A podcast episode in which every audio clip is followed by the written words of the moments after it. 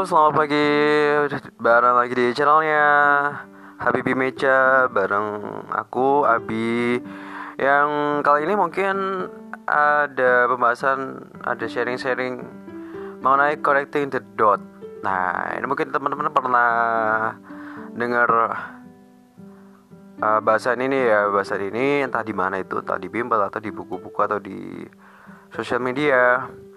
Cuman ini dari persepsi aku mengenai connecting the dot. Oke, langsung aja.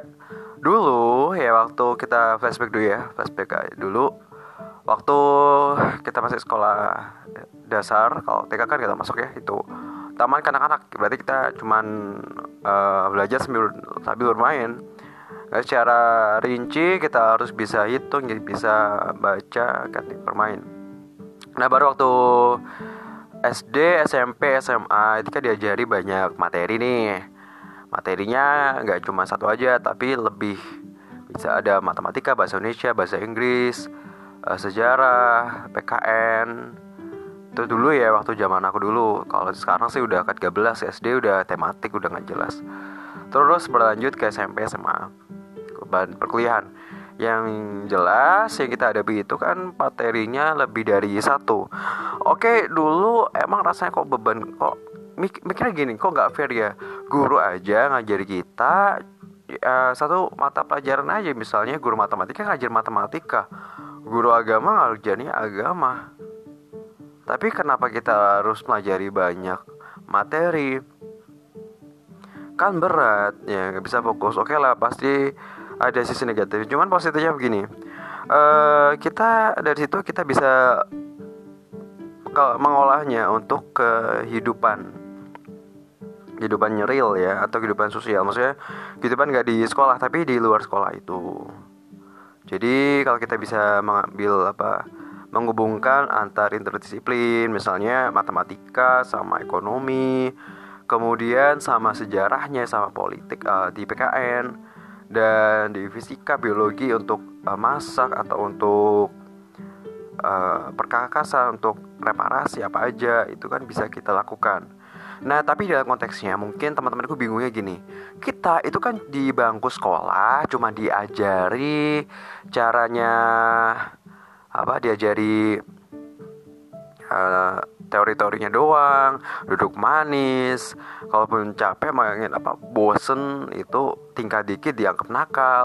Jadi kita nggak bener-bener mengaktualisasikan ilmu yang udah kita pelajari, menerapkannya. Maksud aku praktek ya, nggak cuma teori, karena teori-teori aja apalagi e, bersumber dari cerita, dari dongeng, dari storytelling itu ya bikin kita ngambang, nggak ada buktinya. Maksudnya ada contohnya ini loh, kalau kamu belajar fisika nanti bagusnya bisa buat praktik ini, bisa bikin ini. Kamu matematika, kamu bisa jadi pialang saham, kamu jadi bisa jadi trader, kamu bisa jadi pedagang yang yang matang, yang hebat. Kalau kamu jadi agama, kamu nggak cuma jadi ustadz, tapi kamu tahu bahwa ini loh yang bisa bikin kamu celaka, ini yang enggak. Nah, itu yang nggak ada. Jadi kita cuma teori-teori, akhirnya ya ngambang. Nah, beda lagi kalau kita praktek-praktek. Dan itu baru kerasa waktu kita di real life, waktu uh, selesai sekolah, selesai S M A, lulus S M A atau lulus, lulus kuliah, ngadepi masalah, masalah real, itu baru kerasa. Oh, ini pernah tak pelajari, ini pernah tak pelajari, tak pernah pelajari. Cuman nggak bisa mateng karena prakteknya itu udah lama banget ya jangka waktunya. Misalnya dia, oke lah dari eh, mat, agak-agak tegas-tegasnya itu waktu SMP SMP kelas satu, dua, tiga itu berapa tahun? enam tahun. enam tahun tambah kuliah ya, kalau kuliah empat tahun. empat tahun berarti eh, sepuluh tahun tambah tambah S dua dua tahun, dua belas tahun. Nah, dua belas tahun jangka waktunya buat melajari itu, apa buat praktekin itu jadi real. Ya akhirnya kita bingung, akhirnya kita nyari-nyari sendiri, akhirnya belajar mandiri. Coba aja kalau kita itu diajari e, cara bagaimana caranya belajar, bagaimana cara menerapkan apa yang udah kita pelajari, mempraktekannya gitu dalam demonstrasi eh, gitu ya.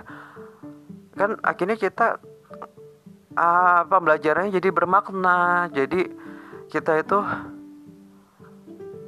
mengena gitu, pelajarannya nggak terbuang sia-sia. Karena oke okay lah, kalau kita cuma dengarkan orang, kita cuma dapat sekitar uh, kurang dari lima belas persen.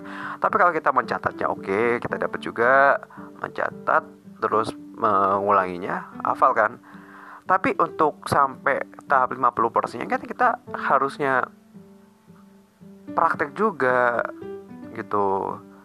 Jadi yang aku harapin sih kalau bisa ya, belajar itu kita sambil praktek. Prakteknya bukan uh, sekedar Uh, mendemonstrasikan, menerapkan, tapi kita bikin produk, bikin project, bikin karya dari ilmu yang udah kita pelajari, dari uh, berbagai ilmu tadi, yang ilmu matematika, fisika, biologi, kimia, sejarah, bahasa Inggris, uh, kemudian apalagi uh, komputer, ekonomi. Itu kita terapin di dalam suatu produk.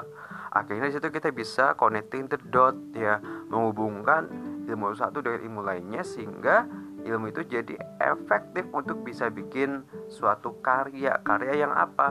Karya bisa untuk hobi. Tapi kita uh, di era ini di sebisa mungkin karya itu bisa kita jual, bernilai jual, ada value-nya dan ada utilitasnya yang membuat value itu nambah.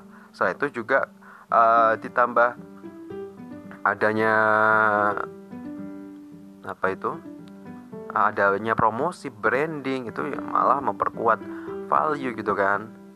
Akhirnya pembeliannya gak sia-sia, jadi dia lebih cepat sukses gitu. Bukan waktu setelah usai dari bangku sekolah dia baru akhirnya paham ilmu itu.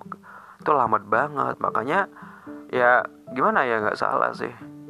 Dan emang itu nggak terjadi di semua orang, karena uh, kembali lagi itu tergantung dari privilege-nya. Kalau dia punya privilege orang tua yang punya power, uh, maksud aku dari uh, koneksi ke orang-orang hebat, uh, orang tua juga orang hebat, pendidikan segala macam, pengusaha yang peduli banget sama uh, kualitas dan perkembangan anaknya. Kalau enggak, misal dari kampung atau orang tua yang um, bukan orang tua berpendidikan, ya sulit gitu kan. Apalagi uh, tambah gurunya lagi yang ya udahlah gitulah. Yang jelas uh, perubahan itu dimulai dari kita gitu. Oke lah, kita lupain aja kesalahan-kesalahan lalu, kita belajar dari uh, pengalaman ya, kesalahan orang lain, dan juga terus kita belajar dari pengalaman orang lain juga. Dan ini buat evaluasi agar kita bisa menerapkan dalam uh, kehidupan. Jadi bagaimana agar pembelajaran bisa bermakna, sehingga kita bisa connecting the dot, menghubungkan disiplin satu ilmu dan ilmu lainnya, sehingga kita itu buk, apa ya ini nggak maksud jadi multi talent atau nggak fokus, cuman memang kita perlu banyak ilmu gitu loh, banyak ilmu untuk membuat kita lebih survive gitu, bisa bertahan, bisa eksis, bisa bersaing ya. Kecuali kalau sebagai tim, kalau sebagai individu kita kan kan gak selamanya ada tim, kadang sendiri gitu loh. Itu aja ya dari uh, pemikiran aku ya, sharing-sharing aja dengan teman-teman yang di manapun kalian berada gitu. uh, thank you thank you thank you thank you